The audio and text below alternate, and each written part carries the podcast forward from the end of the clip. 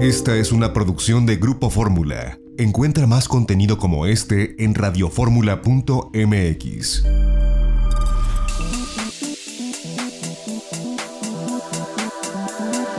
Grupo Fórmula presenta a Mari Carmen Cortés, Marco Antonio Mares y José Yuste. Las tres personalidades más destacadas de la economía, las finanzas y los negocios en Fórmula Financiera.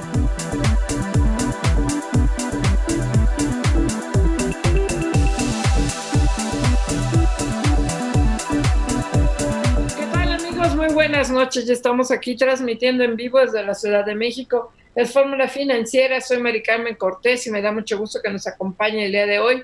Un día en el que, bueno, hay malas noticias en, manera, en materia de inflación, este, ya raspando el 4%, vamos a ver qué dirá el Banco de México, dice que es coyuntural, pero coyuntural, coyuntural y no baja, este, ni la subyacente, sobre todo que es la que más le preocupa, 3.93, 3.98 la, a la primera quincena de agosto, la normal, la no subyacente, que no sé cómo llamarla, y bueno, por otro lado, un mere que tenga el inicio de clases, a lo mejor porque fue el inicio de clases, pero un viaje para muchas mamás, se cayó el Zoom, no en todos lados, me dicen que fue internacional, pero tengo una amiga que no tuvo ningún problema en clases privadas con su con sus hijos, este, te pudieron conectarse en Zoom, pero muchos papás no pudieron conectarse a las clases, no sabían cómo dar de alta su televisor. Espero que se vaya arreglando esto conforme los días. Eh, también se dé a otra um, chava que tiene tres hijos en, de cinco, de seis, ocho y diez años y les dejan tarea por internet y no hubo manera que estaba saturado el sistema de la primaria ahí por, por Linda Vista hacia arriba, por el Cautepec, el cerro, y nomás no hubo manera de que les contestara en la escuela. O sea, sé de muchos casos que espero que se vayan solucionando. Y la sorpresa se subió al avión presidencial el, señor presidente de la República, Andrés Manuel López Obrador, no que no tronaba pistolita, se subió para vender cachitos de la lotería. Es un gobierno sui generis, pues sí, de todos esos sui generis, lo que sí que el presidente de la República se trepa al avión presidencial por vez primera y con todo respeto miente. Dice que se va a rifar el avión. No, no, no, no, no, el avión no se rifa. Se van a rifar dos mil millones de pesos. El avión ni siquiera se ha podido vender. Supuestamente había ya un interesado que había depositado un millón de dólares. Quién qué pasó con ese depósito, si es que se hizo porque el avión no se ha podido vender, lo que se rifan y en cachitos, porque eh, son 20 premios de, de, 100 premios de 20 millones de pesos cada uno, este, y no saben, digamos, que el 5% ya se preocuparon, porque ¿qué van a hacer? Este, yo no sé si van a hacer otra otra cena de tamales, de, de tamales de chipilín, Marco, de cómo se llaman los tamales chapatines, chapatines. Chipilín, sí, sí, chipilín. Marco, buenas noches. ¿Qué tal? ¿Cómo estás, Mari Carmen Cortés? Muy buenas noches. José Yuste, muy buenas noches. Sí, yo también vi con sorpresa cómo finalmente sí se subió el presidente de la República, Andrés Manuel López Obrador, al avión presidencial, al avión que llegó a decir en muchas ocasiones, en decenas de ocasiones, que no tenía un avión así, ni Obama, que Obama no tenía, ni Obama tenía un avión como ese. La realidad es que, pues con gran eh, producción televisiva, armaron este anuncio comercial para promover la venta de los cachitos de la lotería con la que supuestamente se va a rifar el avión, porque no es una rifa directa del avión, sino que va a ser el equivalente al avión, al precio del avión, un avión que como bien lo dijiste, Mari Carmen, no se ha podido vender, por más que digan que ya hay compromisos, etcétera, etcétera, sigue allí estacionado, sigue sirviendo de promoción y de campaña. Eh, hoy decía el presidente de la República que un avión para que la gente se dé cuenta cómo vivían, se daban vida de reyes eh, los anteriores gobernantes, obviamente se refiere al presidente Enrique Peña Nieto, porque fue el presidente eh, Felipe Calderón quien ordenó la compra, pero pues realmente el que lo estrenó y el que lo utilizó fue el presidente Enrique Peña Nieto, y pues la verdad es que es un avión que pues eh, le quitaron, le quitaron las cosas que originalmente le habían puesto para que se viera todavía más ostentoso, pero es un avión que pues que estaría sirviendo muy bien para llevar y traer a todos estos puentes aéreos que han, han, servido para los medicamentos. En cambio de eso han decidido mejor rentar como si sobraran los recursos, pero bueno, sigue sirviendo de campaña, ese es el propósito de este avión de ese escándalo que se hace alrededor de este avión. Y por otra parte, entre la información importante que hay que destacar está la caída de la producción de crudo de petróleos mexicanos, llega a su menor nivel de los últimos 40 años, ni se eh, estabilizó ni va al alza, como lo ha dicho en reiteradas ocasiones el jefe del Ejecutivo, el presidente de la República. Hoy las cifras son claras, contundentes y no mienten. La producción de crudo en el último reporte de petróleos mexicanos eh, eh, con socios indica que en comparación a abril, Pemex dejó de producir 108 mil barriles por día al llegar el mes de julio. Sin duda, continúa, continúa siendo un tema muy, muy candente, el tema de petróleos mexicanos, y hoy estamos viendo que no se ha logrado elevar la producción en este gobierno. José Yuste, ¿cómo estás? Muy buenas noches. Hola, buenas noches, Marco Mares, Mari Carmen Cortés, ¿qué tal? Buenas noches, y pues sí, llama la atención esta caída que tiene la producción petrolera, un gobierno que le ha apostado prácticamente todo a Pemex, que le ha solventado pues su enorme deuda, que le ha solventado su baja de producción, que le está creando la refinería de dos bocas, que realmente le está subsidiando buena parte de, los impuestos a Pemex. Todo eso, y bueno, incluso hasta recordemos, Rocío Nale hasta se fue y todo el escándalo que hubo para que Pemex mantuviera una buena plataforma de producción y exportación. Y resulta que Pemex se cae en la plataforma de producción un millón quinientos noventa y cinco mil barriles Ah, es la menor en los últimos 41 años. No que Pemex estaba aumentando la plataforma de producción, es menor en los últimos 41 años. Es un desastre, sinceramente, Pemex. Y además, bueno, pues el gobierno yo creo que debe cambiar la estrategia. Si le ha apostado todo a que Petróleos Mexicanos va a salir adelante y Petróleos Mexicanos ya vamos para dos años, simplemente no sale y no sale y no sale adelante, pues sencillamente yo creo que la estrategia ahí habrá que modificarla. No creo que la modifiquen, pero yo, yo sí lo haría. Además también se cayeron las exportaciones, como si fuera poco, ¿no? O sea, este Pemex, este, pero pues, con eso que la estrategia del gobierno es que ya no quieren exportar, entonces a lo mejor eso no les preocupa. Pero sí es la más baja en, de 41 años.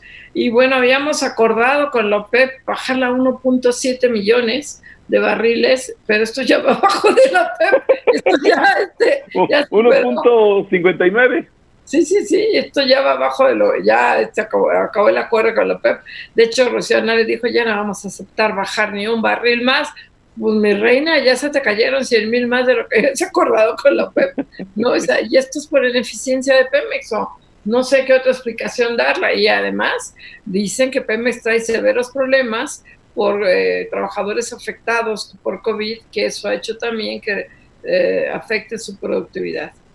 Pues sí, la verdad es que está rompiendo su propio piso de producción la petrolera mexicana. El piso de producción venía siendo de 1.6 millones de barriles por día y está reportando una extracción de 1.5, 1.595 millones de barriles diarios de crudo. La verdad es que pues hubiera quedado bien diciendo que sí reducía su, su plataforma de producción, porque pues como íbamos, esto ya se anticipaba, no es cosa de que no se hubiera visto, pero pues la, el necesario discurso de que aquí solamente mandamos nosotros nosotros decidimos lo que vamos a hacer con nuestro petróleo y ya vamos para arriba, pues los llevó a hacer esta incongruencia que hoy la realidad, hoy los datos los está dejando pues exactamente con la realidad con la verdad al desnudo. Así que solo pues, los cabrones truenan y no tronaron. No tronaron, pero a ver, tanto lo que tuvimos para el 1.7 millones de, barriles diarios, nos peleamos con toda la OPEP, fuimos un, tema de discusión a nivel mundial, aquí en México hubo un gran debate, porque cómo hacíamos eso, cómo quedábamos mal, no, pero es que Pemex tiene que producir más y tenemos que defenderlo. No pueden ni siquiera producir los 1. el 1.7 millones de barriles diarios no lo puede producir Pemex. Tú eres economista, Pepe, jaja, siempre me segundo con eso. qué viene eso? Pepe. Este, en el presupuesto, eh, Tú que sí sabes, en el presupuesto, el presupuesto de 2020, la plataforma está en 1.9. Sí va a haber implicaciones para el, bueno, el resto del presupuesto porque esta plataforma es muy inferior a lo que se tenía proyectado hasta en precriterios para el 2021 es muy inferior, Maricarmen, porque yo creo que el promedio del año va a terminar en el mejor de los casos 1.7, pero viendo que termina en 1.6, menores ingresos por esto, además no tenemos la totalidad de la, de la plataforma petrolera, no tiene, no tiene el seguro de, de, de, los, de los famosos eh, coberturas petroleras, entonces pues tenemos reducción de, de ingresos por donde se le ve a Pemex, con Pemex estamos perdiendo menor plataforma, menor precio, eh, menores impuestos, estamos perdiendo por todas partes con Pemex. Pues sí, la verdad es que se ve un panorama verdaderamente preocupante. No oí cuántos dijiste, este, José Juan. Yo tampoco. Pero,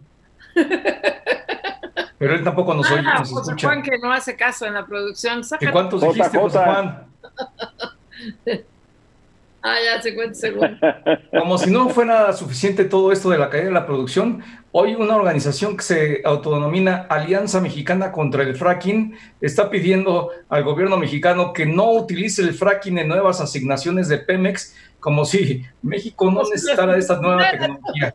No, porque las empresas está prohibido el fracking. Si lo que quiere Pemex es eh, a producir con velas, yo creo, con carbón y llegar a producir a toda la antigüita. Vamos a un corte, no se vaya.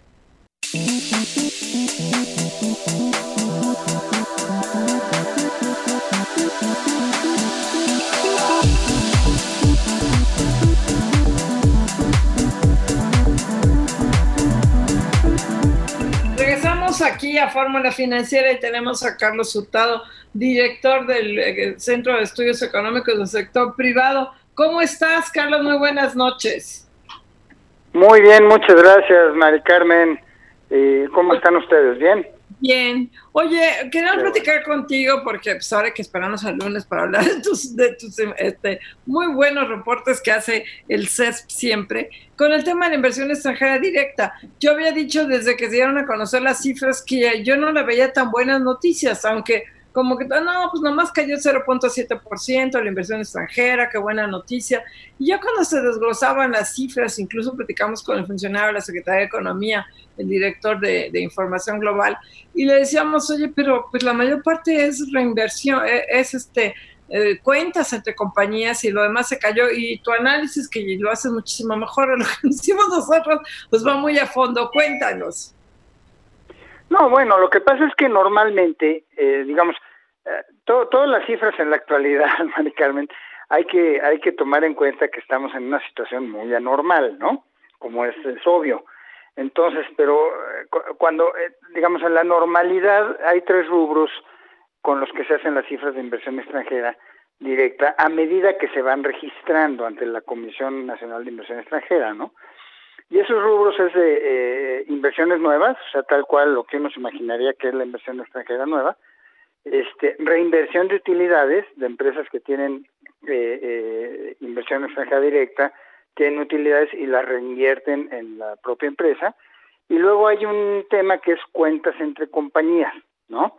Y esas cuentas entre compañías es principalmente, es, es en endeudamiento de la empresa mexicana con eh, inversión extranjera directa, con, digamos, la empresa en el extranjero que es el que la hace, ¿no?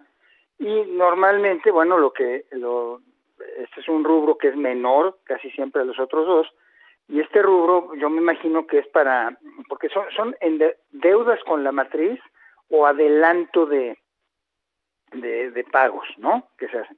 Entonces es un endeudamiento y normalmente es mejor.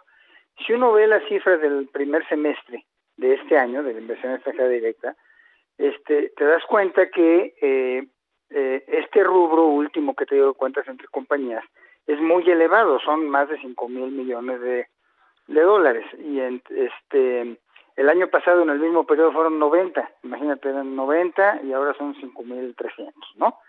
Entonces, eh, la hipótesis que nosotros desarrollamos en el documento es por qué pasa esto. Y bueno, pues pasa por la misma razón que las empresas grandes que tenían líneas de crédito acordadas con los bancos, eh, si ustedes se acuerdan, las desembolsaron en marzo, en abril, este, abruptamente, ¿no? Todas estas empresas mexicanas que tenían líneas eh, acordadas con los bancos por las cuales pagaron una, una comisión, pues cuando se viene el confinamiento, todo el mundo tiene problemas de liquidez y estas empresas, como dicen, jalaron en la liquidez que tenían acordada con los bancos. Y bueno, la hipótesis que nosotros tenemos es que es el mismo comportamiento de las empresas que tienen inversión extranjera directa. Van por un endeudamiento para suplir la liquidez que eh, se desvaneció del mercado, digamos, desapareció, ¿no? Entonces, eh, lo que creció realmente de estos tres rubros fue esto de cuentas entre compañías. Ellos traen el desglose, el, digamos ellos cuando ellos el, el, eh, la Secretaría de Economía. Lo que no tienen, si, si, si es que recuerdo bien, es la comparación de esas cifras con las del año pasado, ambas de las desglosadas, ambas en este en su carácter de preliminar. Y lo que nosotros hicimos fue ver las cifras que se publicaron del primer semestre de este año, las cifras preliminares correspondientes para el año anterior y compararlas, ¿no? Y cuando uno cuando uno ve esa comparación te das cuenta que eh, lo que es eh, reinversión de utilidades cae 29.8% respecto al año pasado, al igual de pura casualidad es el mismo número, 29 menos 29.8 de nueva inversión y como te decía, esto de cuentas entre compañías crece de 90 a 5.300, que es una barbaridad. Y esto fue lo que detuvo la caída. Es decir, si no hubiera visto, si no hubiera habido este esto de cuentas entre compañías, estos ajustes, pues la inversión extranjera directa se hubiera caído 30%. Que es, que es lógico, ¿eh? O sea, digo, es lógico con todo lo que está pasando en el mundo y lo que está pasando también aquí, ¿no? Digamos, en términos de, de incertidumbre, de inseguridad que se aprecia de la inversión, desconfianza de, o bajo nivel de confianza de los empresarios. ¿no? Carlos Hurtado, ¿cómo estás? Te saluda Marco Antonio Mares, muy buenas noches. ¿Qué tal, Marco? Buenas noches. Eh, Carlos, pues muy interesante lo que ustedes están encontrando, lo que revelan estas cifras, y yo creo que es muy prematuro y a lo mejor no es tan, tan fácil de dilucidar pero tendrá que ver algo también el factor de desaliento a las inversiones extranjeras directas con las políticas que ha tomado el actual gobierno, por ejemplo, en el sector energético y en el sector petrolero y eléctrico? Bueno, yo estoy seguro que sí. Lo, lo que podemos ver es solamente las cifras, ¿no?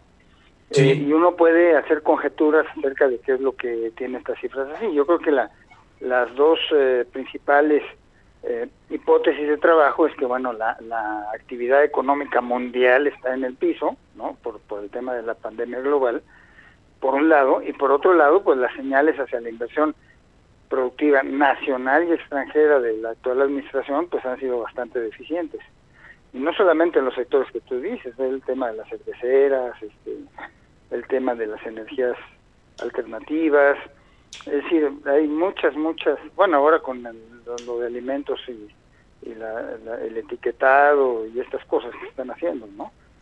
Este, como que veo muchas señales muy negativas hacia la inversión, que esperemos que esto se reponga. Eh, esperemos que ese es el, el, gran tema al fin y al cabo. Eh, Carlos, te saluda José Yuste. Eh, bien lo indican ustedes, la verdad es que sí llama la atención esta cifra de inversión extranjera directa puede ser que lo que ustedes plantean, esto de cuentas entre compañías, todo pareciera indicar que así es realmente, pero al final el clima de inversión es lo que más da a contar, ¿no, Carlos? Lo que tú comentabas, el clima y el clima de inversión son reglas claras que no tenemos, son tenemos reformas o no tenemos reformas o las echamos para atrás, son no pelearte con, con Constellation Brand, son, en fin, todo este todo este clima de inversión, Carlos. Bueno, sí, ese, ese, es el tema. Yo, yo concuerdo perfectamente con lo que dices tú, Pepe. Yo también creo que, mira, el, sector privado ha estado tratando de hacer eh, acuerdos con el gobierno en términos de, de, de inversión. Este, de, ustedes lo saben esto, desde, desde hace ya, el, desde el año pasado se, hizo, se han hecho intentos de tener estos acuerdos, pero no, no han, hasta la fecha, pues no, no han funcionado. A ver si eh, ustedes saben, conocen y entrevistan acá rato ya a Carlos Salazar y él sigue haciendo estos esfuerzos y eh, desde, mi, desde mi punto de vista, no nada más porque sea mi jefe, pero es muy encomiable, ¿no?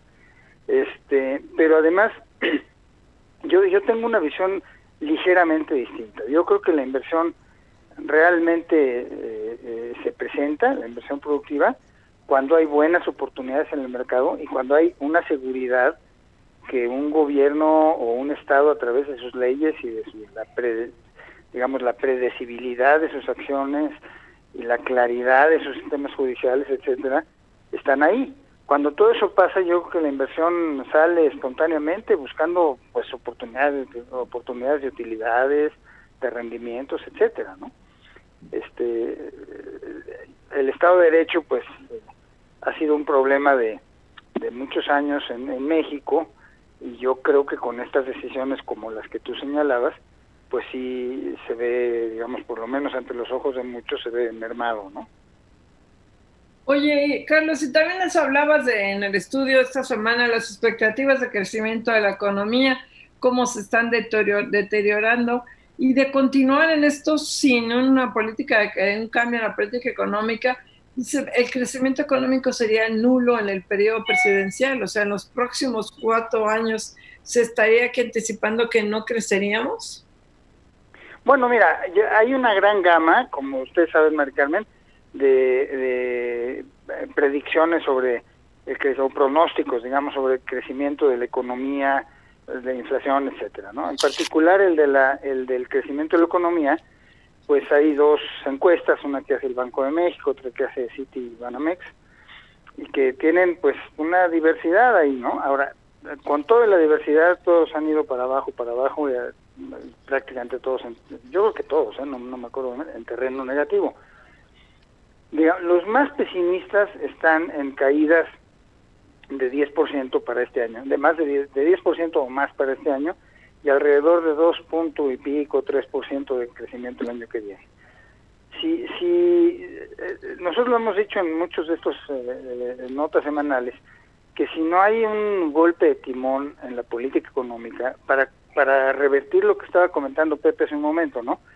que este que un golpe de timón que diga los inversionistas caray pues hay reglas claras este vamos a invertir en, en una cosa como el aeropuerto y luego no se va a echar para atrás a todo costo del gobierno vamos a invertir por ejemplo estas licitaciones que se estuvieron haciendo para energía eólica y este y eólica y solar que ganaron que fue un ejemplo mundial en años pasados porque pues ganaban los concursos a las plantas de ciclo combinado con, energía más tradicional, ¿no? Cuando esto esto no pasaba en el mundo antes y de repente, bueno, pues se detiene eso. Y, entonces hay toda una maraña ahí de, como ustedes saben y lo han reportado mucho, de, de, amparos y procesos judiciales que pues ya entorpece mucho toda la, fluidez que debe tener eh, un sistema para recibir la inversión que se haga y que sea productiva, ¿no? Sí, sí. Entonces, en esas circunstancias, perdón, volviendo a tu pregunta, en esas circunstancias eh, eh, nosotros pensamos, eh, que muchos analistas piensan, que bueno, pues si cae 10% de la economía este año, sube 2,5, 3% el año que viene, y luego regresamos a lo que los propios analistas ven para los siguientes años, que son crecimientos de alrededor de 1,5%, son más bajos que los ya bajos que teníamos el gobierno pasado, pues no no va a llegar el PIB en 2024 al nivel que tenía en 2018 no eh, eh, va a ser muy va a ser muy este difícil que lo haga y en ese caso pues sería un, seis años sin, sin, crecimiento en lo absoluto. Claro. Eh, por último a mí me gustaría preguntarte Carlos desde tu punto de vista la recuperación que podemos esperar hasta donde podemos ver hoy ¿de cuánto tiempo será para México? ¿En cuánto bueno, tiempo ese es el tema, o sea, eh, el, el, año que viene va a haber un rebote. no se me ocurre una palabra un poco más adecuada. Pues, eh, cuando uno ve las recesiones en todo el mundo, siempre ven una fuerte recesión en cualquier país y el año siguiente hay como que un rebote, ¿no? Pequeño. Eso es lo que se está anticipando para México y para todos los países ahorita, ¿no? Este, pero más allá de eso, pues no se ven las condiciones para que levante la inversión.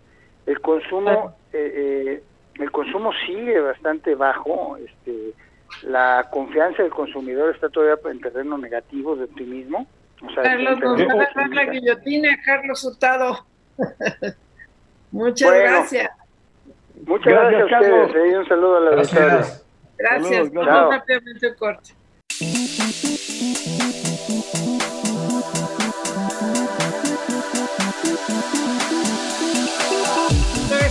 Aquí a Fórmula Financiera y tenemos en la línea a Ricardo Aguilar, economista en jefe de Invex. Ricardo, ¿cómo estás? Muy buenas noches.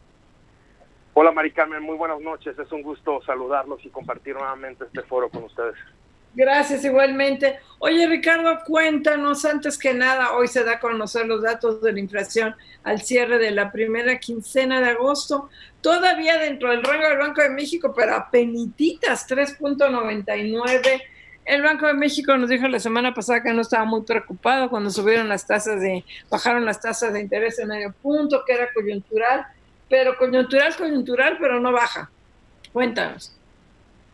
Totalmente tienes, tienes mucha razón en lo que dices. Definitivamente ahorita ya la inflación se ubica en la parte alta de este intervalo objetivo de Banco de México, que es de 3 más menos 1%. Y bueno, se puede entender que esta presión alcista en la inflación respondió en cierta medida tanto a, comportamiento, a un comportamiento negativo de la parte no subyacente, principalmente aumentos en el precio de la gasolina que vimos después de que estos se redujeran de forma importante a raíz de la pandemia Vimos un aumento en la parte de precios de gasolina, también electricidad y gas doméstico, esto en, el índice no subyacente. Y bueno, en la parte subyacente, que es aquella de mercancías y servicios, pues también estamos viendo cierta persistencia. Y esto definitivamente por distorsiones generadas a raíz de la pandemia en, lo que se refiere a formación de precios en la economía, interrupción de cadenas de suministros, un poco escasez de productos han hecho que pues bueno, en la parte de mercancías, tanto alimenticias como no alimenticias, veamos una presión al alza. Si nosotros metemos esta presión en la parte subyacente más esta presión que te comentaba de la parte no subyacente, pues bueno, ya vemos que la inflación anual se ha acelerado y, como bien dices, ya está en la parte alta del intervalo de Banco de México. Eh, cabe destacar que, bueno, si esperaríamos que este efecto fuera temporal, en la medida en que las distorsiones asociadas a la pandemia se vayan mitigando y vayan desapareciendo, que con la reapertura de la actividad y definitivamente el transporte de mercancías y suministros también se vaya regularizando, pues bueno, podemos ver una mayor estabilidad en el comportamiento de los precios.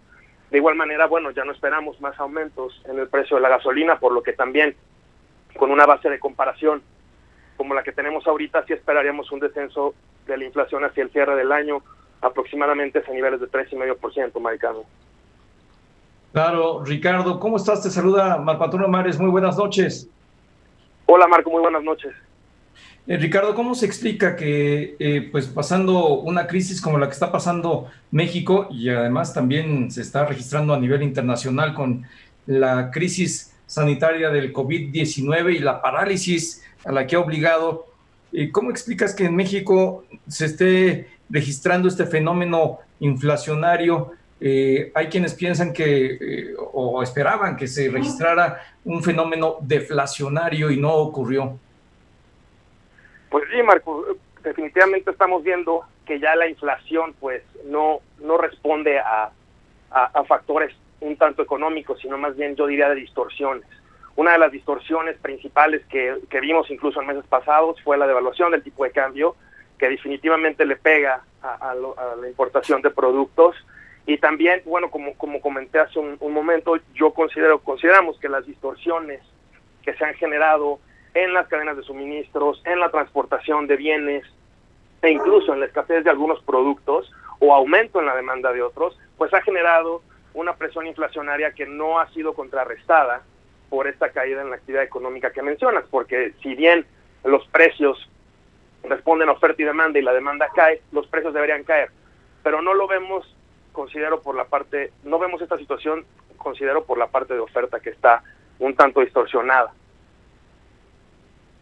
Eh, así es, exacto. Fíjate que, te habla José Yuste, es que fue la distorsión, entendería entonces por lo que nos dices, esto que llevó a esta inflación y que sería una inflación pues temporal. La verdad es que después de estas distorsiones en la oferta, en la producción propiamente, ya, ya pasaría, ¿no? Ahora sí que hay distorsión en oferta y demanda, ¿no?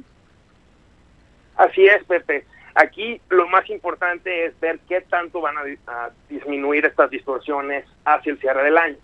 Es probable que con la reactivación que hemos visto en la economía y, y repito, con el mejoramiento en el flujo de transportación de mercancías y también en la formación de precios en la economía por parte de los agentes, pues sí esperaríamos que pues definitivamente los aumentos quincenales en el índice nacional de precios al consumidor sean más moderados.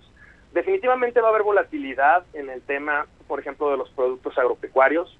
También esto respondería mucho a la escasez que se puede dar en algunos productos en específico.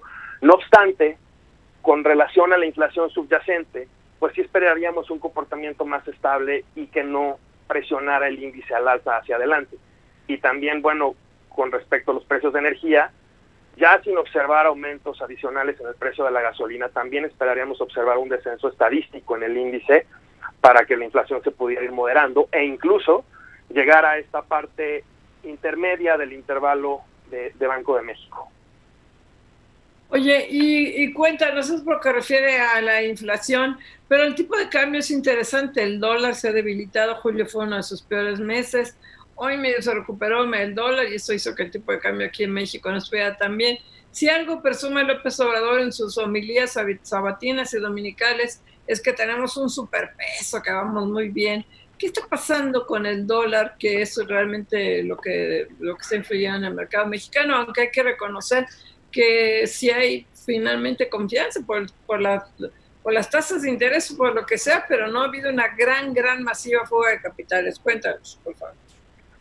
Totalmente de acuerdo, Mari Carmen. Fíjate que en, con relación precisamente al tipo de cambio y, y esta asociación que tiene con la salida de capitales, pues sí vemos que en México todavía tenemos una tasa de interés real positiva.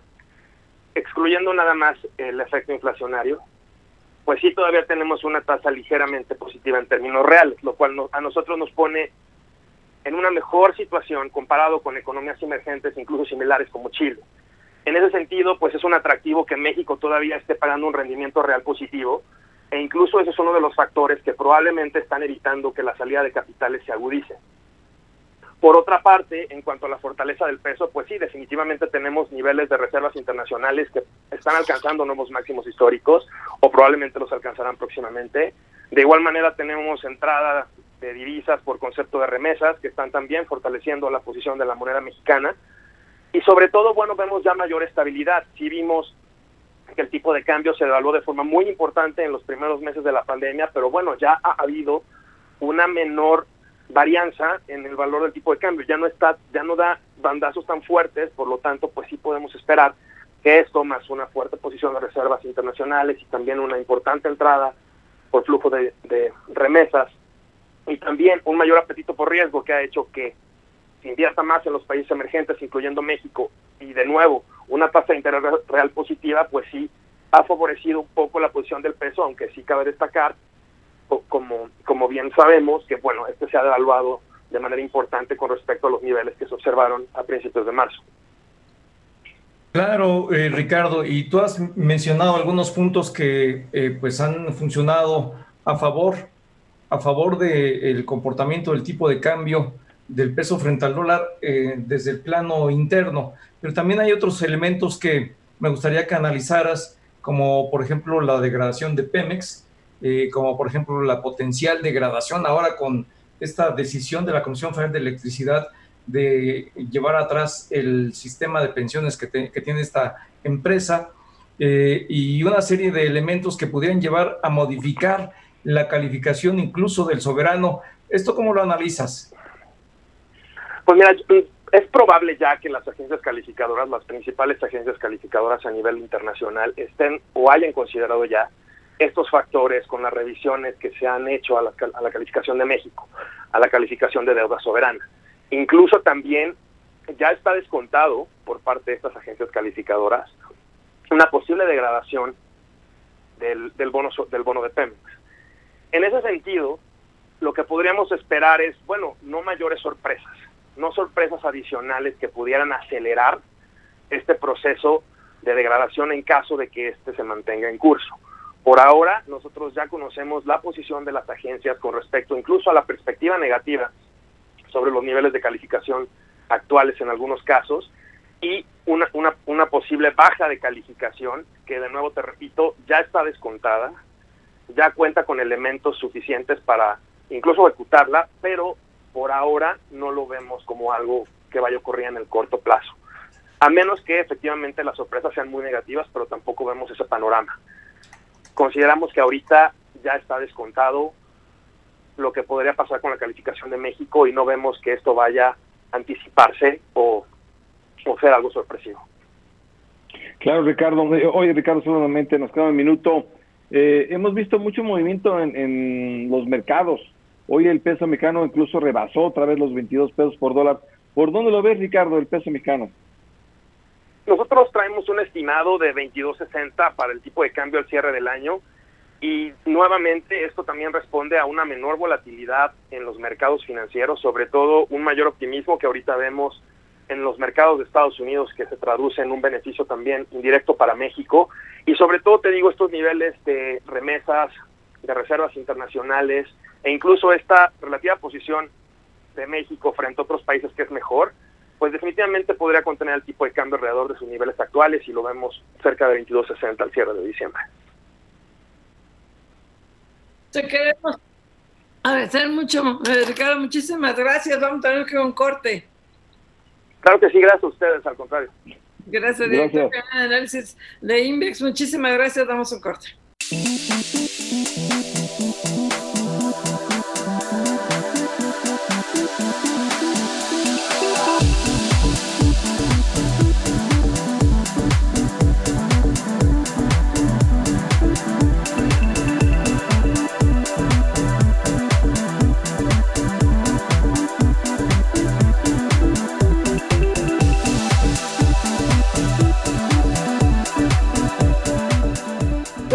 Regresamos aquí a Fórmula Financiera y tenemos en la línea a Sebastián Castro, él es el CEO de la FinTech Kuski.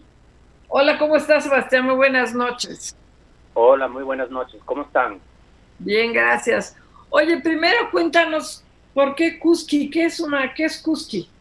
Suena como a cosquillitas, pero cuéntanos. sí. Bueno, Kuski, eh, Kuski es una plataforma de, de, fintech, de, de pagos eh, que llega a México este, este año. Nosotros creamos eh, herramientas para que las empresas puedan procesar sus pagos digitalmente a través de diferentes métodos de pagos y, y, y con diferentes modalidades que permiten que las empresas puedan digitalizarse más, más fácilmente, ¿no? Y, y eso es lo que hacemos en Kushki. Llevamos Llevamos en México desde este año, pero operamos eh, en varios países de la región, eh, en Ecuador, en Perú, en Colombia, en Chile, también operamos en Estados Unidos y realmente ha sido muy emocionante poder abrir este año, eh, incluso en media pa pandemia, pues Kushki en México. Sebastián, buenas noches, te saluda Marco Antonio Mares, ¿cómo estás? Muy buenas noches. Pues ya nos dijiste qué hace, pero no nos dijiste qué significa Kuski, como te preguntaba Mari Carmen. Ah, bueno, perdón, perdón, les malentendí. Pues, eh, pues eh, yo, yo y mi socio somos de Ecuador originalmente y Kuski es una palabra de, de uso cotidiano en mi país que significa dinero. Eh, ah. Entonces, ya que creamos eh, herramientas para la digitalización del dinero para los comercios de decidimos adoptar ese, ese nombre para, para el nombre de nuestra empresa. Ay, pues qué, la verdad es que qué bueno que nos dices esto, eh, Sebastián, porque yo me hubiera mejorado algo ruso, yo algo parecido. pero, pero qué bueno. de, hecho, es una palabra eh, quichua que, que, que, es de uso cotidiano en, uh, en mi país.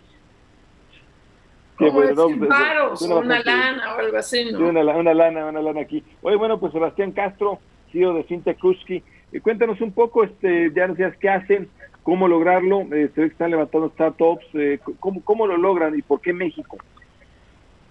Bueno, en, en realidad, uh, en realidad nosotros, como les había mencionado antes, eh, em, empezamos, uh, empezamos la empresa en Ecuador y fuimos expandiendo eh, nuestros servicios por la cordillera andina y hace aproximadamente un año tomamos la decisión de, básicamente buscar eh, eh, abrir un, nuevo mercado fuera de la, cordillera andina y que realmente marque una pauta eh, importante hacia, hacia Kushki, transformándose en una, en una empresa plenamente latinoamericana. ¿no? nuestra visión es el poder, el poder mover ah, dinero de punto A a punto B eh, para cualquier comercio en, la región latinoamericana, entonces era, era bastante lógico el, uh, el considerar a México como, como un mercado atractivo eh, para desarrollar, ¿no? Y, cuando ya llegamos a, acá y, empezamos a indagar, realmente vimos que México tiene una, una particularidad. Por una parte, eh, realmente el, el, sistema de pagos en, en, México eh, es bastante más avanzado que muchos países en la, en la región, eh, por una parte, pero por otra parte, realmente la gran mayoría de la transaccionalidad de pagos de México sigue siendo en efectivo. Y entonces este, esta combinación de factores realmente hace de, México un mercado idóneo donde nuestras herramientas que ayudan a los uh, comercios poder recibir pagos en línea, eh, eh, realmente la, la, oportunidad era, era extraordinaria en ese sentido y pensamos que hay, que hay todo por hacer en ese sentido en este, en este mercado, ¿no? Oye, em, invertir en plena pandemia, pues son muy valientes tienen, se asociaron aquí con socios mexicanos, eh, cuánto invirtieron, Métecanos un poco los datos. Sí, de hecho, de hecho, ah, de hecho levantamos una, una ronda de, de, capital que, que, tuvo varios, uh, digamos, inversionistas institucionales, eh, de, de, de, hecho, de, Estados Unidos, de, Europa, y fue liderado por un fondo mexicano llamado Vila Capital. Eh, y realmente esto esto lo consideramos uh, fundamental para para la entrada en México la, la verdad es que es que Dila ha sido un, un, socio eh, estratégico importantísimo y, y, nos ha ayudado mucho en, en realmente aperturar y, y, potenciarnos en uh, en, uh, en ese sentido no cuál era la segunda parte de tu pregunta perdón eh, eh, ¿Por qué invertir en plena campaña, en plena pandemia? ¿Y cuánto habían invertido?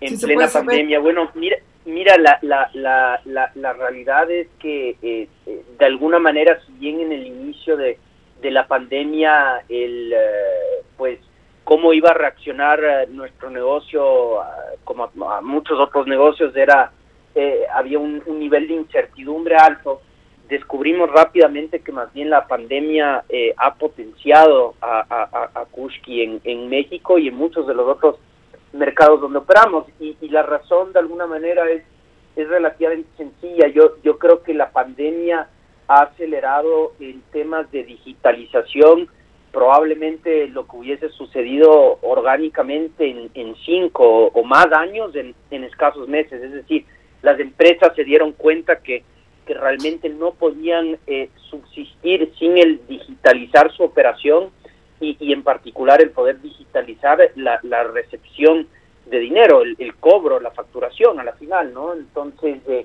nosotros más bien lo que hemos visto es que, es que la pandemia ha potenciado eh, el, negocio de Kuski y lo ha acelerado en muchas maneras. Claro, Sebastián, eh, ¿Cuál es la participación de mercado que tienen ya en México y eh, cuál es la diferencia con otros sistemas de pago digital, incluido el CODI? Porque ya en México ya tenemos un, sistema de cobro digital que eh, lanzó eh, la propia Asociación de Bancos de México, el Banco de México. Bueno, de hecho es, es curioso que mencionas CODI, porque eh, ofrece servicios de CODI en, en, México también, es decir, nosotros nosotros no somos un medio de pago, somos un habilitador de distintos eh, medios de pago. Entonces, nosotros le damos eh, herramientas al comercio para que pueda recibir CODIs y Space, para que pueda recibir tarjetas de crédito y de débito, para que puedan eh, recibir incluso transacciones en, en, redes de, de efectivo y incluso algunos de nuestros clientes están empezando a experimentar eh, en el poder utilizar eh, eh como un medio de recarga a través de estos distintos medios, ¿no? Entonces, eh, la, la, nosotros de alguna manera no, no, no le competimos a Cody, más bien al revés, eh, lo, lo, lo, habilitamos en ese sentido. Ya, ya lo entendí entonces, Sebastián, eh, saludos José Yuste, son un facilitador ustedes para cualquier medio de pago digital, sea tarjeta de crédito, sea un CODI, sea una transferencia, lo que quieras ustedes facilitan que, que sí se pueda hacer. Es correcto, y, y, y, más allá de los de los medios de pagos específicos, también los eh, empaquetamos, por ponerlo de una manera, en herramientas digitales más fáciles de, utilizar y de consumir por el, eh, por el comercio para que las herramientas que necesita o los desarrollos que necesita para poder ofertar estos pagos digitales se vea eh, reducido o, incluso a veces de, simplificado de tal manera que realmente no, no, no necesita hacer eh, eh, desarrollos muy complicados, etcétera, ¿no? O sea, muchas de nuestras herramientas son como, como se dice, plug and play, ¿no? Y, y, todo lo que hacemos en Kushki es crear estas herramientas para realmente facilitar cuanto más posible que los comercios puedan aceptar pagos digitales. Pues te queremos agradecer mucho, Sebastián Castro, CEO de la FinTech Kuski. Ahora sí ya sabemos qué significa. Muchísimas gracias y suerte. Y que hagan mucha Sebastián, gracias. A ustedes, muchísimas gracias. Gracias a ti. Sebastián. Oye, rápidamente irnos a, antes de irnos a un corte, el presidente López Obrador en la mañana se enojó porque los medios habíamos resaltado, todos los medios somos malos, malos, malos, ya habíamos resaltado el escenario catastrófico de que hayamos superado las 60 mil muertes, hoy son 60 mil 800, por cierto, mañana seguramente vamos a estar en 61 mil muertos por COVID-19. Quien usó la palabra catastrófico, escenario catastrófico en junio, fue Hugo López Gatel. Él dijo que en el peor de los escenarios íbamos a tener 60 mil muertos. Vamos a darles unas cifras para dimensionar la magnitud de esos 60 mil 800 muertos. En Brasil, que es el segundo país con mayor número de muertos después de Estados Unidos, hay 115 mil 309 muertos de un total de 3 millones 605 personas contagiadas. En México, son 60.800 muertos de un total de 563.705 muertos, perdón, contagiados. Tenemos un índice mucho más elevado de fallecimientos que Brasil. Es de veras impresionante. En Estados Unidos hay 177.215 muertes de un total de 5.735.000 contagios.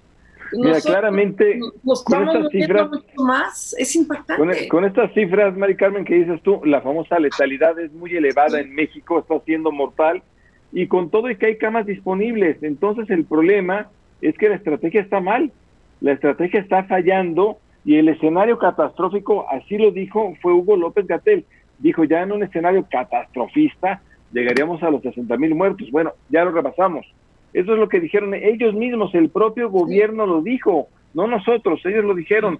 Y, dicho sea de paso, la verdad es que qué poca autocrítica tiene Hugo López Gatel, porque solo he escuchado decir que la culpa la tiene la industria, ahora la culpa la tiene el tabaco, la tiene el alcohol, la tiene la obesidad. Entonces no hay ninguna culpa en la estrategia que se ha hecho, en no, querer los cubrebocas, en politizar los cubrebocas, en no querer hacer pruebas. Y además, como ustedes bien lo refieren, fueron todas los escenarios que planteó el gobierno mexicano, la Secretaría de Salud, Hugo López Gatel, que hoy hizo una defensa ultranza de por qué no se han aplicado todas las pruebas que se necesitan. Regresamos aquí a Fórmula Financiera.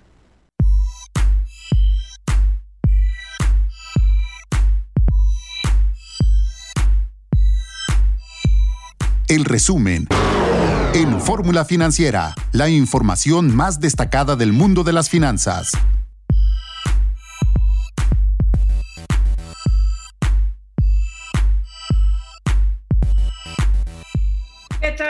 Amigos? Muy buenas noches. Estamos aquí transmitiendo en vivo desde la Ciudad de México. Es Fórmula Financiera, soy Maricarmen Cortés me da muchísimo gusto que nos acompañe el día de hoy.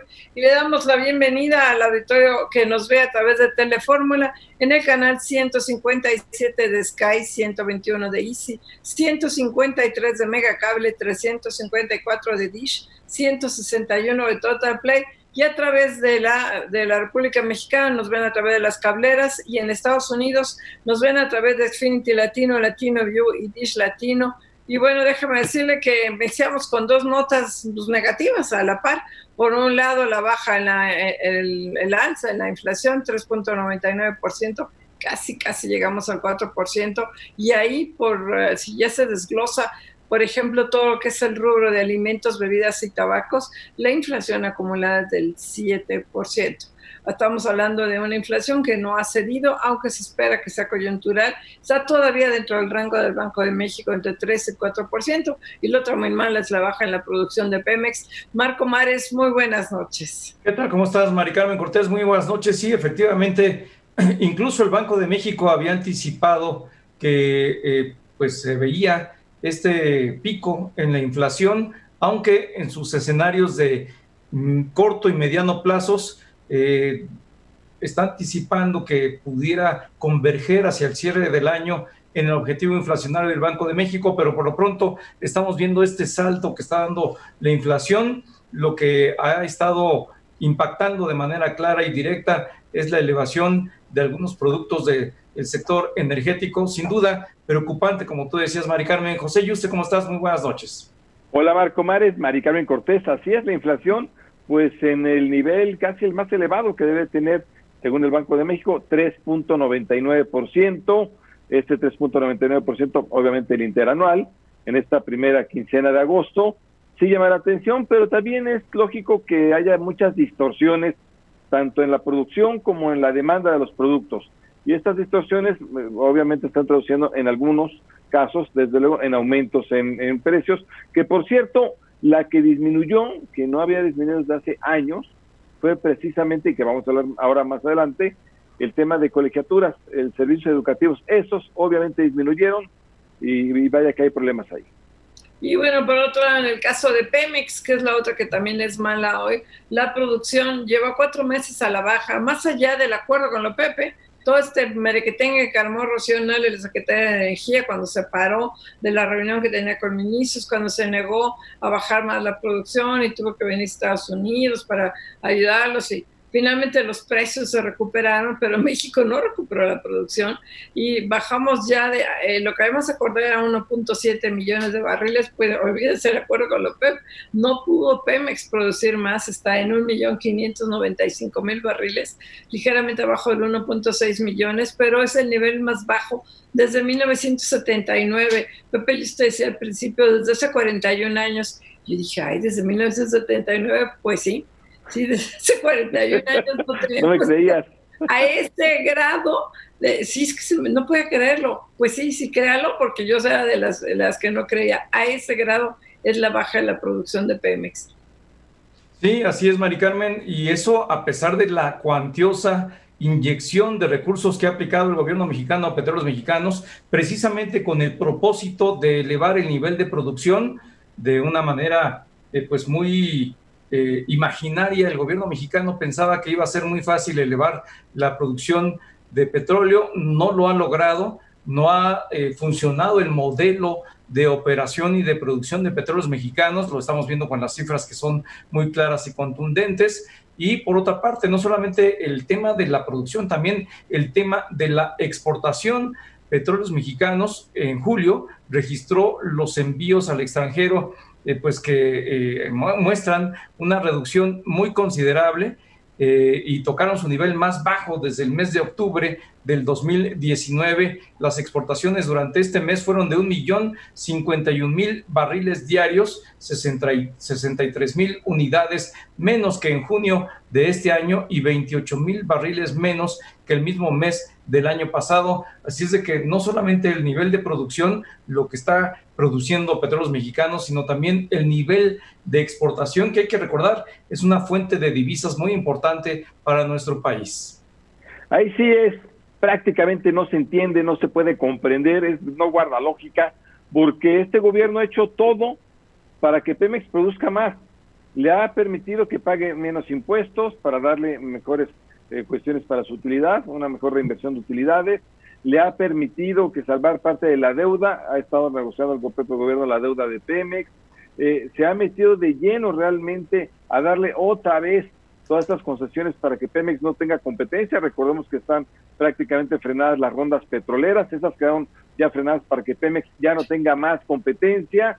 Rocío Nales se fue prácticamente a pelear a la OPEP para que Pemex pudiera seguir produciendo por lo menos 1.7 millones de barriles diarios y ahora produce 1.5 millones de barriles diarios menos. Es la peor producción que tiene en 41 años y todo se lo ha hecho para que produzca más. Es, de verdad, no guarda lógica, es inentendible, es un desastre, vaya, la verdad, Petróleos Mexicanos. Y bueno, y tenemos que hablar, y vamos a hablar ahí del regreso a clases, que fue muy complicado, sobre todo para muchos padres de familia. Se cayó Zoom, o sea, no todos lados, pero se cayó. Pero no resisto hablar del avión presidencial. Ya se subió el presidente finalmente, se sube para vender cachitos del avión nunca hemos visto un presidente vendiendo nada, pues se sube y es el peor de los vendedores del mundo. Usted conoce un vendedor que diga, esta es una cochinada, esto es una ostentación, esto es un lujo horrible, ¿cómo es posible que me vea la pobreza? Compren esto, es un insulto. ¿Quién va a comprar un insulto? O sea, ¿qué jefe de Estado va a comprar un avión que es símbolo de lo peor, de lo peor, de lo peor? O sea, mínimo generaría un problema político en su país cualquiera que quisiera comprar el avión. Y una empresa, ¿qué empresa va a comprar el insulto? Pues solamente lo comprará si está muy barato. Entonces, este, pues es el de los vendedores. Mira esta cochinadota, ¿quién quiere esta porquería? Llévela, llévela. o sea, este inaudito. Perdón, no necesito hablar de eso.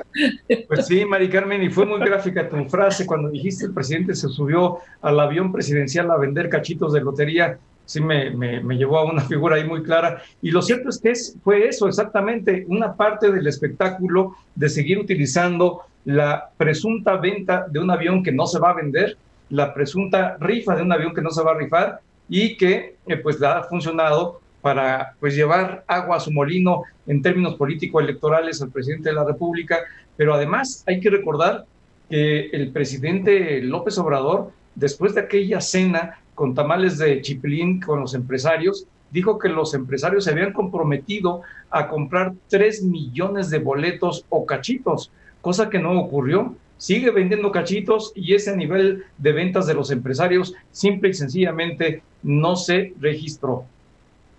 No se registró y bueno, pues obviamente el presidente en plena crisis sanitaria, como lo estamos viendo con lamentablemente el dato de los fallecimientos por coronavirus, crisis económica, la economía mexicana va a caer 10% este año. En tener todo esto, pues la verdad, la semana pasada fue los videos, videoescándalos y Emilio Lozoya, este es el avión presidencial, es buen comunicador, obviamente distrae con estos temas, entre estos temas, bueno, pues para tratar de, generar otro tipo de expectativas. Lo cierto es que lo del avión, pues eh, en efecto, va, eh, recordemos que lo que se va a vender no es el avión, son, es un monte en la lotería similar a lo que tiene el avión es lo que se va a vender. El avión se va a seguir ahí, pues todavía sin vender. Y bueno, ahora sí le decimos al regreso a clases que hoy se dio 30 millones de estudiantes desde niveles secundaria, porque muchos en preparatoria ya han regresado, empiezan hoy, empezaron hoy con clases que vía Zoom, muchos en escuelas particulares no tuvieron problemas, muchos sí tuvieron, no sabían todavía cómo configurar la televisión para poder ver los canales, había familias padres que no entendían, había familias que pues trataban de, enlazarse con eh, correo electrónico con los maestros o WhatsApp y se saturó el sistema. Yo realmente confío en que esto se vaya mejorando con el tiempo, porque no hay de otra, ni modo de exponer a los niños a que se contagien.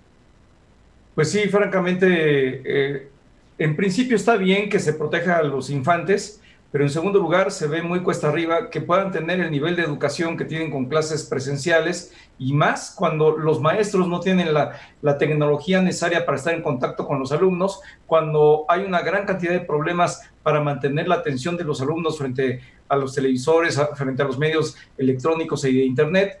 Y en fin, hay una gran es un reto enorme esta parte de la educación en tiempos de COVID además del descontrol que hubo para dar con el canal y los horarios, sé que no nadie los encontraba, nadie sabía cómo hacerle, cómo programar la televisión, en fin. Pero bueno, vamos a un corte comercial, regresamos aquí a Fórmula Financiera.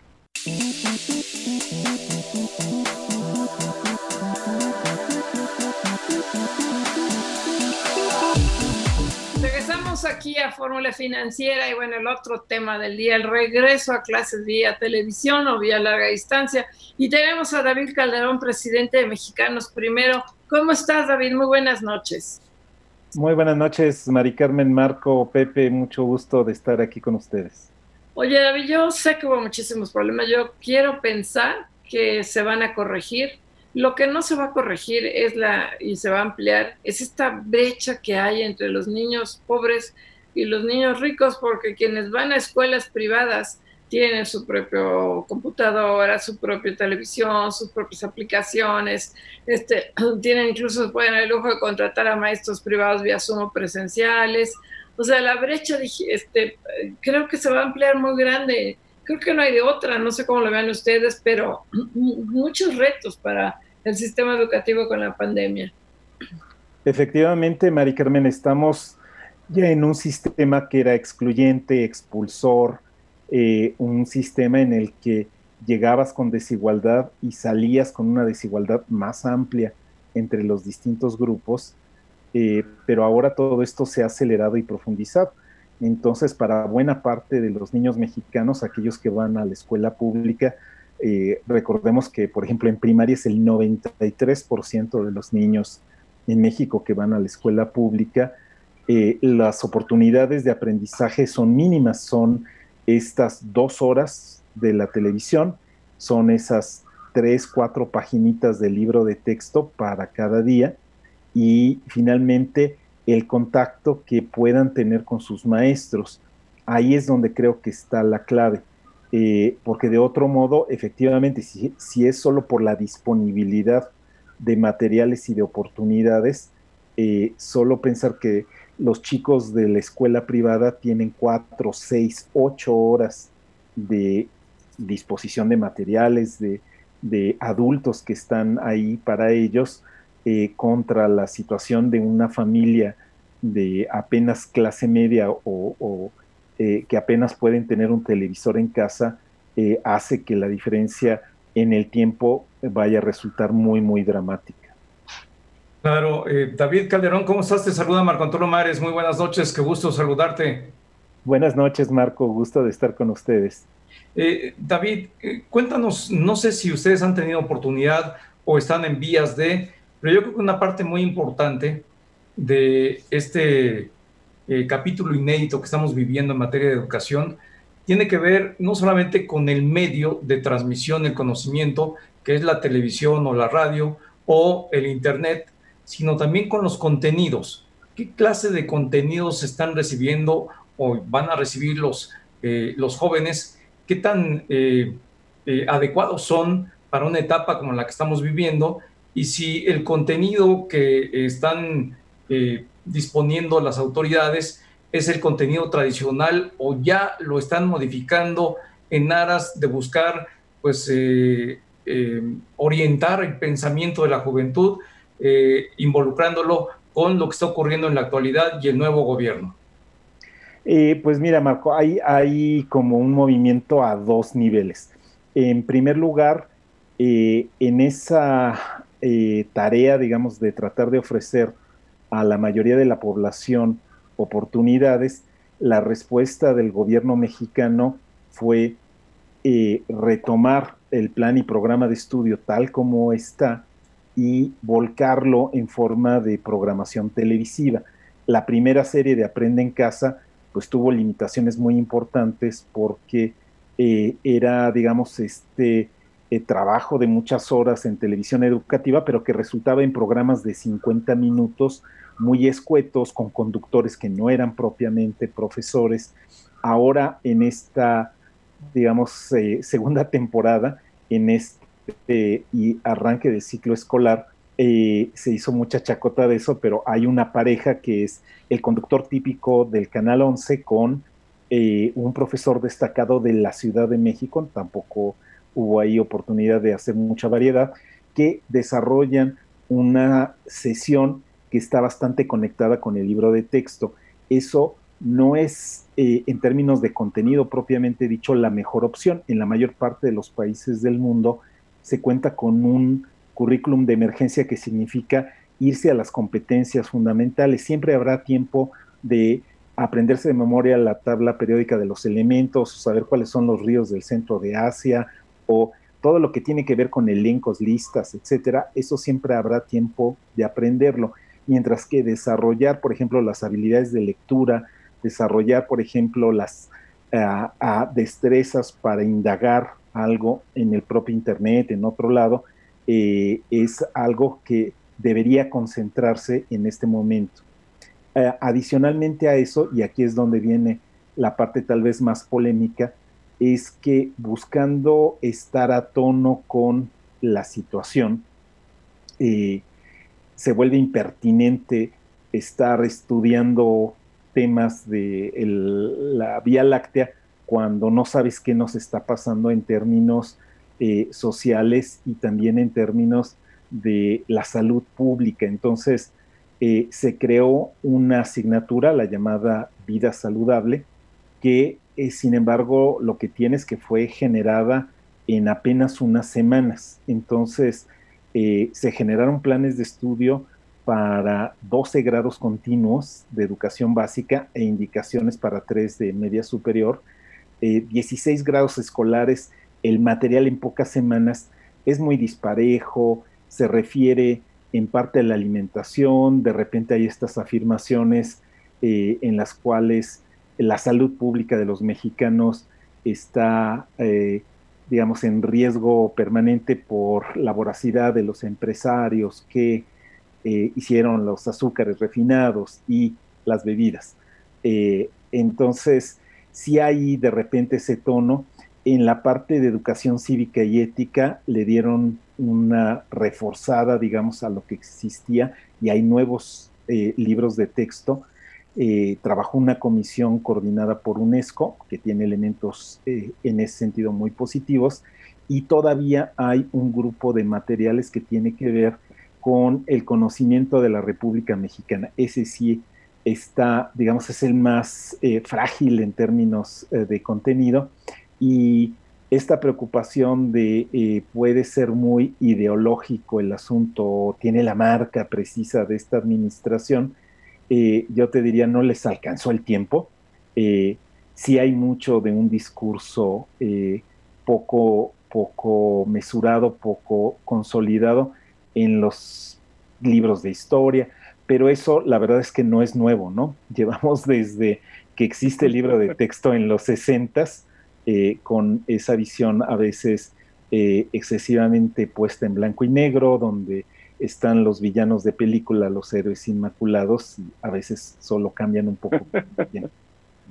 Sin lugar a dudas, David, este, te saluda José Yuste, ¿cómo estás, David? Muy bien, Pepe, mucho gusto de saludarte de nuevo. Igual, igualmente. Oye, cuéntanos, porque en efecto aquí hay varias cuestiones, tú ya lo comentabas y, y aquí anteriormente Mari Carmen y Marco, la brecha digital va a ser clave aquí es distinto ver la televisión a tener algún maestro, aunque sea digitalmente, que va a ser para ti. La verdad es que va a ser distinto. Ese por un lado. Pero aún con la brecha digital, la verdad es que para cualquier alumno, por ejemplo, de primaria, se le hace muy complicado estar más, estar dos horas viendo la pantalla, tomando clase, poniendo atención. Y no todos van a poder tener al papá o a la mamá junto. Así es, sin esa mediación de los adultos, eh, cuando te pierdes el profesor, no te pierdes tanto un expositor de contenidos, ya no hay profesor de educación básica que sepa más que Google, ¿no? Lo golea fácilmente Wikipedia. Eh, eh, al menos se puede recuperar la, vocación original de los maestros, un adulto que te reta, que te acompaña, que te orienta, eh, que te facilita las cosas, que arma la discusión más que tener todas las respuestas o tener que ser un expositor lineal y frontal. Eso, sin embargo, eh, se vuelve muy, muy complicado eh, si no hay esa mediación, eh, el solo emitir por la televisión o incluso que esté el libro de texto gratuito. Les pongo un ejemplo de estas cosas que seguro se les escaparon. Para primero de secundaria, los horarios para estar frente a la televisión es el primer turno lo puedes tomar a las 4 de la tarde y terminas a las 7 y media de la noche. El segundo comienza a las 7 y acaba a la medianoche. Wow. Pensemos que son los chicos que en mayo interrumpieron abruptamente su sexto de primaria. Son niños que estaban acostumbrados a un titular, de repente, de golpe y porrazo, están en secundaria con seis o siete materias. Eh, fue difícil estar en contacto con un maestro, imagínate ahora con seis o siete, y luego con todo este material nuevo en televisión a un horario totalmente fuera de lo típico del ritmo de los niños. Entonces, eh, estamos, si los primeros días de una escuela, cuando arranca el ciclo escolar, hay grupos sin maestro, maestros sin grupo y todo el mundo corre en los pasillos. En este momento estamos todavía eh, en una etapa de consolidación muy complicada. Eh, hay que pensar que esto es como una especie de inundación tipo las de Tabasco, tipo Nueva Orleans. Cada familia está en un techito, lo que se pudo subir, y está esperando que algo le caiga. Y lo que cae es esta programación. sería la alternativa? Es que yo sí veo muchas fallas, muchos problemas. A mí me angustia mucho que los pobres niños no convivan. O sea, un niño de primera secundaria que no puede tener amiguitos físicamente, pelearse, conquistar, enamorarse, todo lo que implica la, estar en una escuela, eso es sumamente preocupante. Pero ¿cuál es la alternativa? Un día sin a clases, un día no, contagiarse.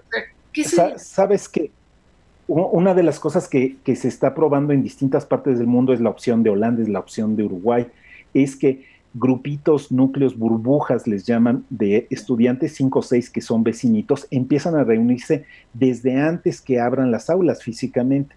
Estudian juntos, se distribuyen las, los adultos el cuidado de ellos y finalmente cuando regresan a la escuela puedan regresar en ese paquetito. Incluso si epidemiológicamente hay un brote, pues aísla solo ese grupo y no cierras una escuela de 500 estudiantes. Entonces la posibilidad de encontrarse en un aula con cinco o seis, aula quiero decir en la sala de la casa de uno de ellos, es algo que deberíamos revisar porque haciéndolo con cuidado ha sido una de las opciones que ha permitido a estos países no solo mantenerse en el cierre, sino tener una apertura escalonada muy valiosa. Claro, David, finalmente, si nos puedes decir en menos de un minuto, ¿qué propondrías tú para que mejore todo esto que estamos viviendo hoy? Creo que es fundamental que se reactive a los maestros. Un millón doscientos mil maestros están en este momento un poco a la expectativa, quedándose al margen de lo que está pasando en la televisión y en el libro. Que el Estado recupere esa centralidad de los maestros, que les pague la red de su teléfono, la posibilidad de estar en contacto con sus alumnos y que vaya eh, con ellos adelante. Pues eh, David, qué gusto tenerte con nosotros, desde luego de Mexicanos Primero, muchas gracias y si nos permite, yo creo que la siguiente semana estamos haciendo el corte para evaluar esto, ¿no? Perfecto, Pepe, con muchísimo gusto. Mari Carmen Marco, encantado de estar con ustedes. Gracias, David. Estaremos buscando, gracias. Vamos a un corte, no se vayan. Gracias.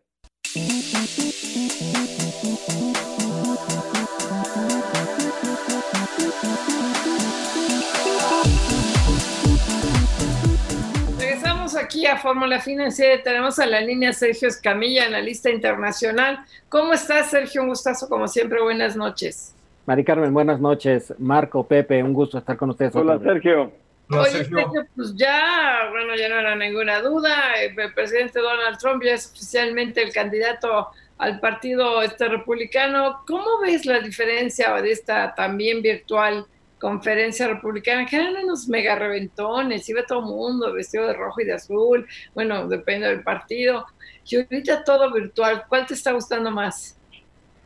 Pues es difícil decirlo, pero, pero lo que sí llamó la atención mucho en esta convención republicana es que no lo quisieron hacer completamente virtual como los demócratas, y, pero se vio muy desangelado esto con unos 300 eh, delegados del Partido Republicano.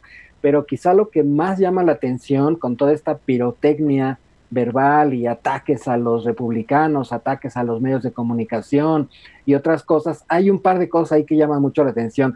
La primera es que eh, pues hay un respaldo total al presidente en funciones, eh, no hay un programa de partido como tradicionalmente había ocurrido, entonces eso muestra cómo Trump es capaz no solamente de eh, dividir a la nación y dividir al partido, sino que al mismo tiempo aquellas personas que se quedan en el partido tienen muchísima unidad y lo siguen hacia donde vaya, ¿sí? Y, este, y, la otra es que él mismo eh, está defendiendo su mismo, su mismo programa que utilizó en 2016. Es decir, no hay ninguna variación al respecto, ¿no? Así es, Sergio. Y bueno, hoy también se dio ahí alguna noticia en el sentido que están haciendo investigaciones en torno a algunos de los negocios de Donald Trump. ¿Qué tanto va a subir de tono todo esto que siempre ha estado subyacente, los negocios turbios del presidente de Estados Unidos?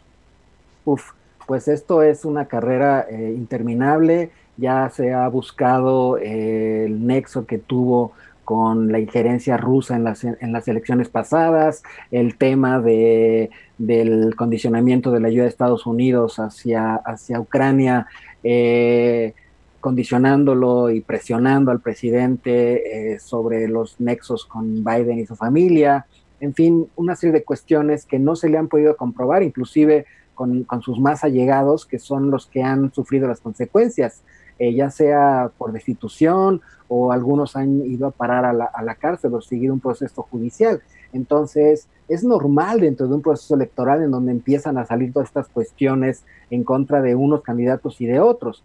Aquí, aquí quizá lo más interesante de ver sea cómo responde el propio partido y qué tan capaz es de sobrepasar esto o de que al menos a la gente se le olvide eh, por cuestión de pirotecnia verbal y de algunas otras cuestiones propias de la campaña, ¿no? Eh, pero, pero sí puede llegar a ser relevante, no tanto como el manejo de la pandemia y las protestas de antirraciales y otras cosas que quizá son los puntos rojos, ¿no? Que tenga que resolver el presidente, además de la crisis económica, claro, ¿no?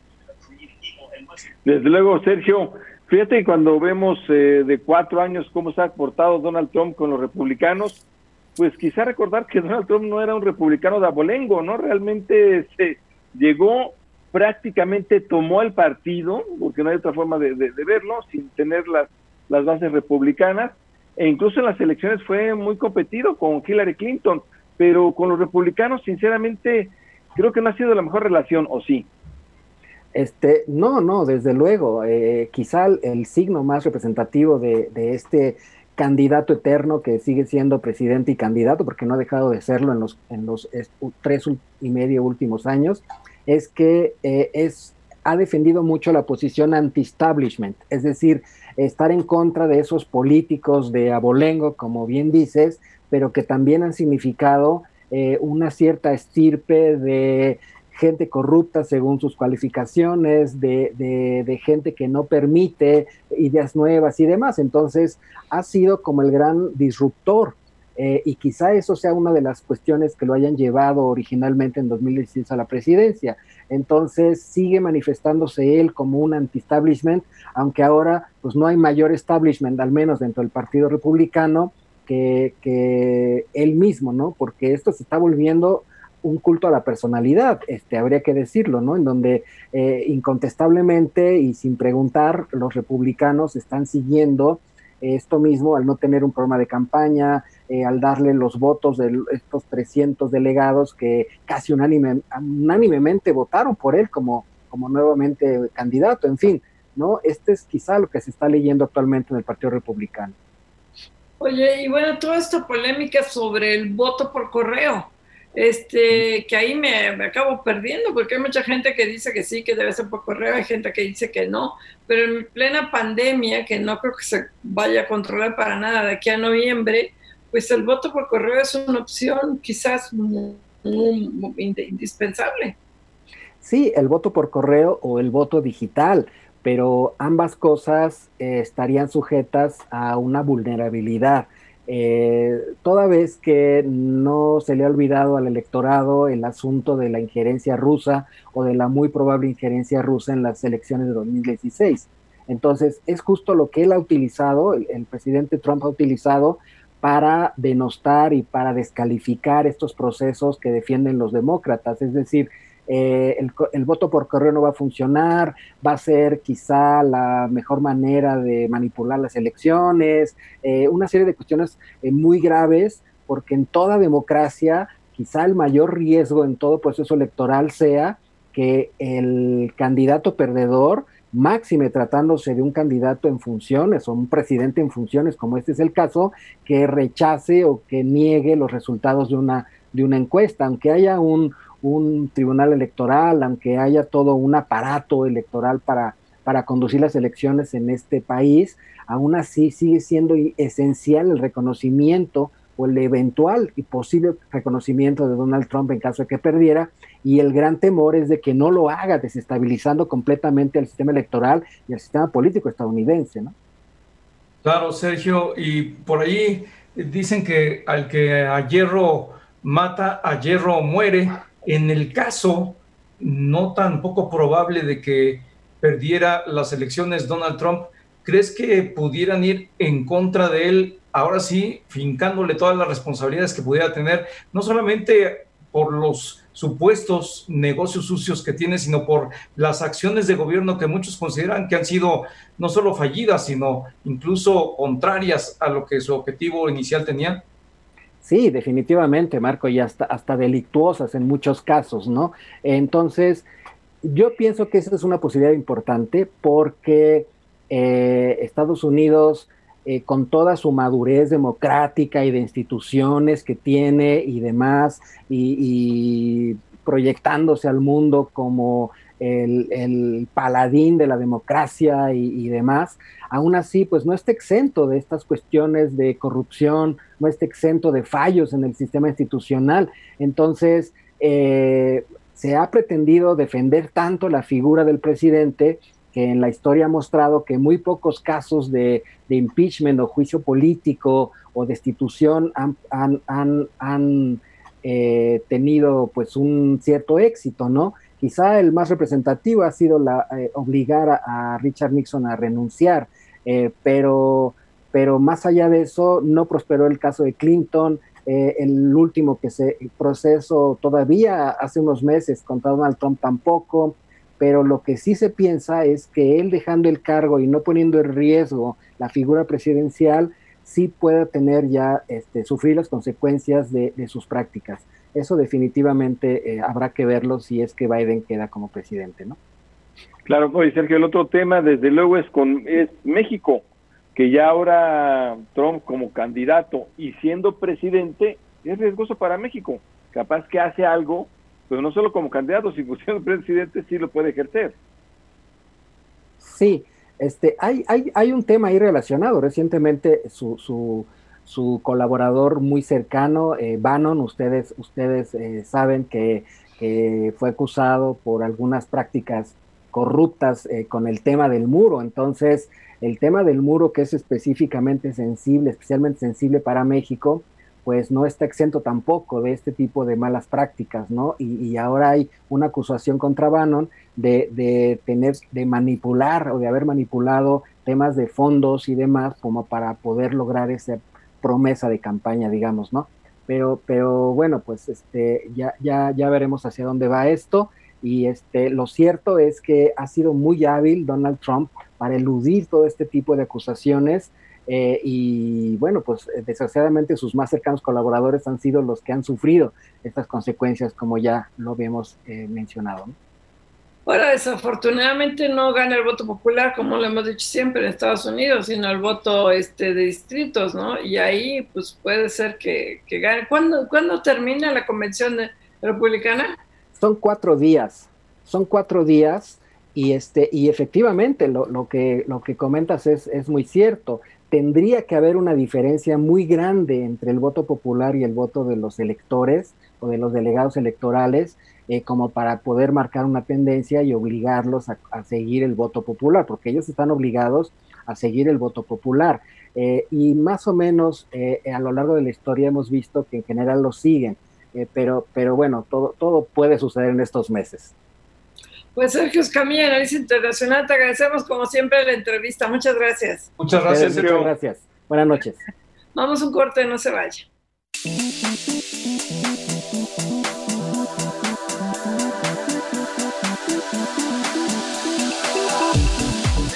Aquí a Fórmula Financiera y tenemos vía Zoom, o sea que lo podemos ver quienes estamos en Telefórmula, a Gustavo Ampugnani, él es el director ejecutivo de Greenpeace. ¿Cómo estás, Gustavo? Muy buenas noches. Buenas noches, Mari Carmen. Muy bien, muchas gracias. Oye, ustedes firmaron y lograron y obtuvieron un amparo, creo que ya definitivo, junto con el SEMDA, el Centro Mexicano de Derecho Ambiental, en contra de estas aberrantes posiciones de la Secretaría de Energía, del SENACE, de la CRE, eh, este, para dar marcha para atrás a energías renovables. Cuéntanos, ¿ya es un hecho, ya es definitivo? ¿Qué ha pasado? Sí, eh, mira, Mari Carmen, sí, es, es definitivo. Este es un proceso que inició a fines de mayo, el 25 de mayo de este año, y que un mes después, el 24 de junio, el juez otorga la suspensión definitiva a Greenpeace. Esta fue una estrategia conjunta con los compañeros del Centro Mexicano de Derecho Ambiental y ellos también consiguieron la suspensión definitiva hace unos días. Entonces esto quiere decir que tanto el acuerdo del SENACE como la política de la Secretaría de Energía eh, quedan invalidadas. ¿sí? O sea, en términos legales, este, no proceden y todo se tiene que retrotraer, retrotraer hasta antes de la emisión tanto del acuerdo como de la política. Eh, por supuesto que la autoridad este, puede impugnar esta decisión del juez. Eh, no tenemos noticias de que eso haya sucedido. Y una de las cosas importantes es que ellos tuvieron que haber eh, dado la evidencia de por qué argumentaban lo que argumentaron para poder emitir la política del acuerdo. Eso no ha sucedido tampoco. Entonces, pues bueno, realmente esta es una buena noticia porque eh, de alguna manera pone sobre la mesa la necesidad de eh, tener en cuenta los aspectos de sustentabilidad y de reducción de emisiones de gases de efecto invernadero a la hora de modificar las políticas de corte energético. De otra manera, es, eh, digamos, caer en posiciones regresivas que no ayudan a mejorar la institucionalidad y la política energética en el país. Eh, entonces, pues bueno, desde el punto de vista de la jurisprudencia, si se quiere, es una muy buena noticia porque se consigue que los temas de sustentabilidad ambiental y de reducción de emisiones de gases de efecto invernadero estén atadas a la cuestión de la política energética. Claro, Gustavo, Gustavo, ¿cómo estás? Te saluda Marco Antonio Mares. Muy buenas noches, Gustavo. Hola, Marco Antonio, ¿qué tal? Eh, creo que sería muy importante que le dijeras a la audiencia de Fórmula Financiera por qué Greenpeace o cuáles fueron los argumentos de Greenpeace para oponerse a esta política de CENER y de SENACE. ¿Cuáles son los puntos que tú destacarías de por qué es importante porque tiene relevancia el que se frene esta política del gobierno mexicano? Mira, eh, básicamente lo que nosotros este, pusimos en el centro de nuestro amparo era que estas medidas por parte de la autoridad energética desconocían los aspectos de sustentabilidad, del derecho a disfrutar de un medio ambiente sano y los compromisos internacionales que asumió México para reducir emisiones de gases de efecto invernadero en el marco del Acuerdo de París. Entonces, cuando se hacen estas modificaciones de política, energética, no se toman en cuenta estos aspectos. Y ahí es donde nosotros vemos que la modificación de la política energética, en vez de ser progresiva como se supone que tiene que ser, es regresiva. Y ante eso nos amparamos. ¿sí? Y un poco, o sea, en términos muy sencillos, lo que nosotros estamos diciendo es, pues bueno, a la hora de eh, reelaborar eh, o diseñar políticas públicas en materia energética, se tienen que tener en cuenta los aspectos de sustentabilidad y reducción de, gases de, efecto, de emisiones de gases de efecto invernadero. ¿Por qué? ¿Qué es lo que pasaba con, estas, con, estas, eh, con esta política y con este acuerdo? Que sí, en los hechos eh, paralizaban la entrada en operación de centrales energéticas que generan electricidad a partir de las fuentes renovables, básicamente solares y eólicas. Más allá de este, el tamaño, la dimensión de estos proyectos y bajo qué régimen o contratos eh, se, implementaron, para nosotros lo importante es que eh, México tiene que avanzar en una transición energética que diversifique la manera de generar energía eléctrica. ¿sí? Con estas políticas y este acuerdo, eh, si hubiesen seguido adelante, lo que hacía era no solo cancelar la entrada en operación de las energías renovables, sino que le da más espacio para eh, combustibles sucios como el combustóleo o el carbón para generar electricidad. Así es. Eh, estamos platicando con Gustavo Pugnani, el director ejecutivo de Greenpeace aquí en México. Te saluda José Yuste. Gustavo, ¿cómo estás? Muy bien, José, hola. Que bueno, oye, pues el tema sería interesante porque ustedes no son propiamente una empresa, son un, organismo eh, de, la comunidad ciudadano y bueno, ganan esto, ganan esto, una suspensión definitiva. Ahora, falta ganar el fondo del amparo. Ustedes ahorita por el momento ganan que no, que esto queda, queda tal cual como está. Falta ganar el, el fondo que se va a llevar un año, quizá dos años. ¿Qué, ¿Ustedes cómo lo ven? ¿Cómo están viendo esa situación? Mira, este, digo, no, no hemos discutido más allá de lo que hemos obtenido en estos momentos. No, Greenpeace va a seguir trabajando para que el Estado mexicano eh, genere las condiciones propicias para poder transitar hacia esta diversificación de la matriz energética. ¿sí? Greenpeace desde hace 20 años que viene trabajando en esta línea. Esto no es una cuestión en contra de esta administración. O sea, realmente Greenpeace ha sido consistente en los últimos 20 años de puntualizar que la, política energética del país tiene que apuntar hacia la diversificación, hacia la transición energética, como lo llamamos. Entonces nosotros vamos a seguir trabajando en eso. Nosotros creemos que México tiene todo el potencial para empezar a dar pasos concretos en ese sentido. ¿Sí? La tecnología es madura, es competitiva, genera empleos, eh, de empezar a otro, incluso a futuro va a generar muchos ahorros, pero hay que dar el paso, ¿sí? Y lo que veíamos es que el acuerdo y la política pues iban en sentido contrario. Por eso reaccionamos de esa manera. Y reaccionamos también de esa manera porque lamentablemente no se ha podido dar el diálogo con la Secretaría de Energía para poder revisar la visión energética del país. Nosotros creemos que esto es el punto central. O sea, esto que tú dices que es la, raíz del tema, ¿no? O sea, ¿qué es lo central acá, más allá de los amparos? Es esto, ¿sí? Es la visión energética de nuestro país, ¿sí? Pero no una visión de seis años. Esto es demasiado corto plazo para este sector. O sea, tiene que haber una visión de mediano plazo al menos, ¿sí? digamos, al 2050, de cómo estamos viendo, cómo tenemos que ver la matriz energética, ¿sí? y que esa matriz energética, además de satisfacer las necesidades energéticas propias, ¿sí? tengan en cuenta la eh, mitigación de gases de efecto invernadero, o sea, la reducción de emisiones contaminantes del sector energético y eléctrico. Nosotros tenemos firmados convenios internacionales para reducirlos y estas energías van en contra de los mismos acuerdos internacionales que hemos firmado. Sin embargo, efectivamente, como dice Pepe, de aquí que se resuelve el problema de fondo, ustedes logran frenar esta disposición, pero no se van a autorizar nuevas plantas fotovoltaicas mientras la Secretaría de Energía no lo autorice, los van a tener bloqueadas. Ese es el problema.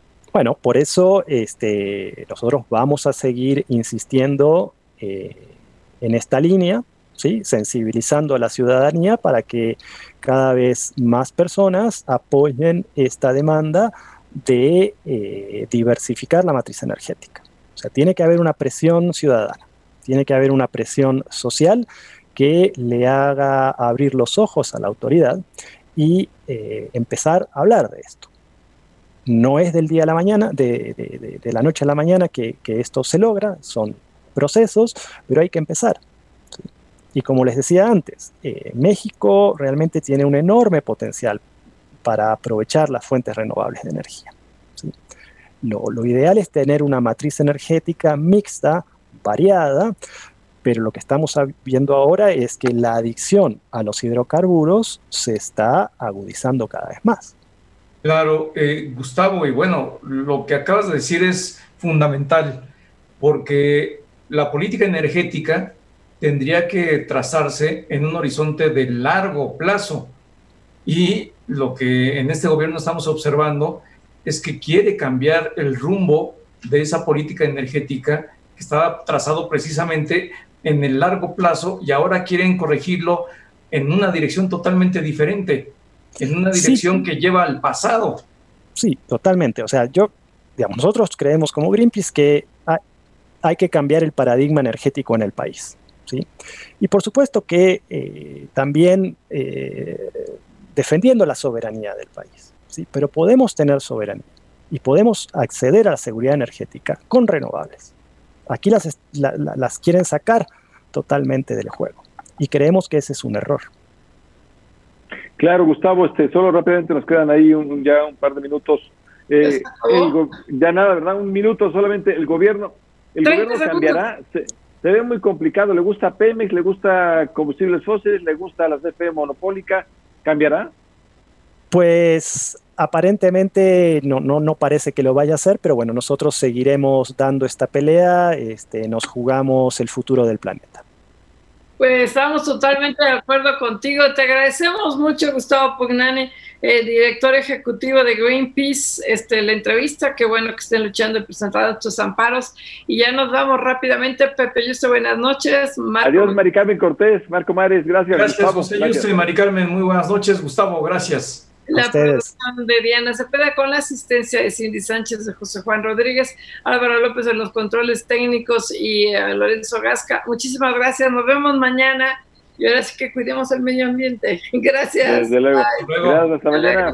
Esta fue una producción de Grupo Fórmula. Encuentra más contenido como este en radioformula.mx.